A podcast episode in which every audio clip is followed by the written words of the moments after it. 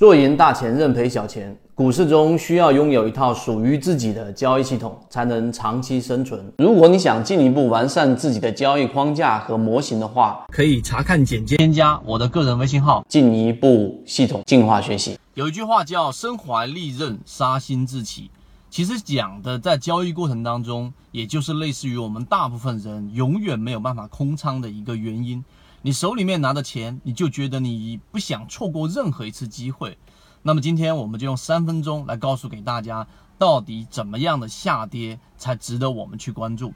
首先第一点啊，从上一个周的周一流动资金翻红一天之后的第一次翻绿，到今天为止，今天往前推。有五个交易日的流动资金持续性的翻绿，市场上，并且每一天早上都出现一个我们所说的绿帽子，就是平均股价往上涨，流动资金显示翻绿；平均股价往上涨，流动资金显示翻绿，连续性的很多天都是这一种状况，那就是市场的一个我们所说的背离。当这种背离一旦发生了，我们对于市场的判断基本就告诉给大家，就是市场所说的这一个风险。所以，当这种情况发生了之后，有连续五个交易让我们去把仓位给空出来。在我们圈子当中，我看到的和我们调查到的百分之九十以上的人都已经把仓位降到三成以下了，这是一个非常好的现象。那么好了，当我们把仓位已经给腾出来了，第三点我们要来看的是什么？到底我要关注哪一种类型？因为这一波市场的调整是势必会发生的。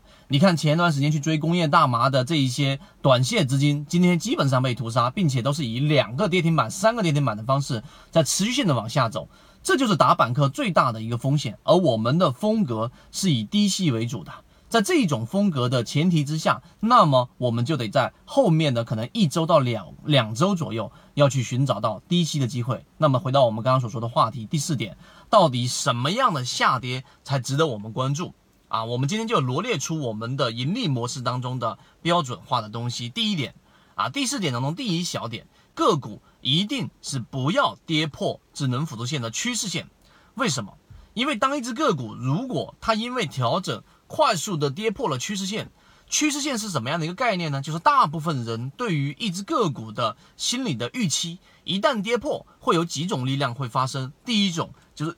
前期持有的个股的人，他会因为破位进行止损，这是第一种力量。第二种力量。观望的资金，由于已经跌破了我们所说的趋势线啊，你看平常的趋势线也好看，我们所说的智能辅助线的主力成本也好，一旦跌破，那么外围关注的资金，它所进场的欲望就会大大的降低。第三点，就当连续性的很多的个股形成了这样的一种共振，就是都破位了，那么整个板块就会破位，而整个市场的走势不是靠权重是能拉升起来的。就像今天的权重涨得很好，贵州茅台涨得很好，但是大部分的个股都在不断的出现破位和刚才我说的三种情况呢发生导致的下跌。今天的跌停板截止到上午为止已经出现了五十一只，所以当这一种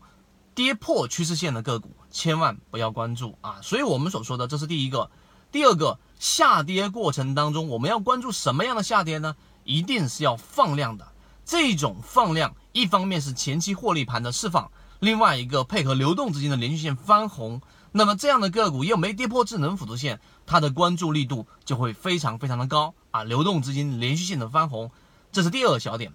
第三小点就是在调整的过程当中，控盘度却还在不断的增加。控盘度就是个股里面主力资金对于筹码的掌控程度。当下跌，控盘度在增加或者是走平的时候，也可以作为一个重点的关注。这是第三点。第四点，这样的个股依旧是属于市场当中的中低位。前面那一波出现连续性打了五折、六折的这种下跌，三折、四折这样的下跌的个股，可能又是十块钱以下的低价股，但是它却从来没有出现过上涨。我们说过，牛市的上涨它一定会消灭低价股，极少数的个股是不会上涨的。所以第四个小点就是这样的个股还处于中低位，那么好，它就一定是可以作为我们重点关注的对象。以目前为止，我们的筛选已经出现了三只这样的个股。那这样的个股呢，在未来的一周到两周，我们都会去持续性的去跟踪和关注。如果你想进一步完善自己的交易框架和模型的话，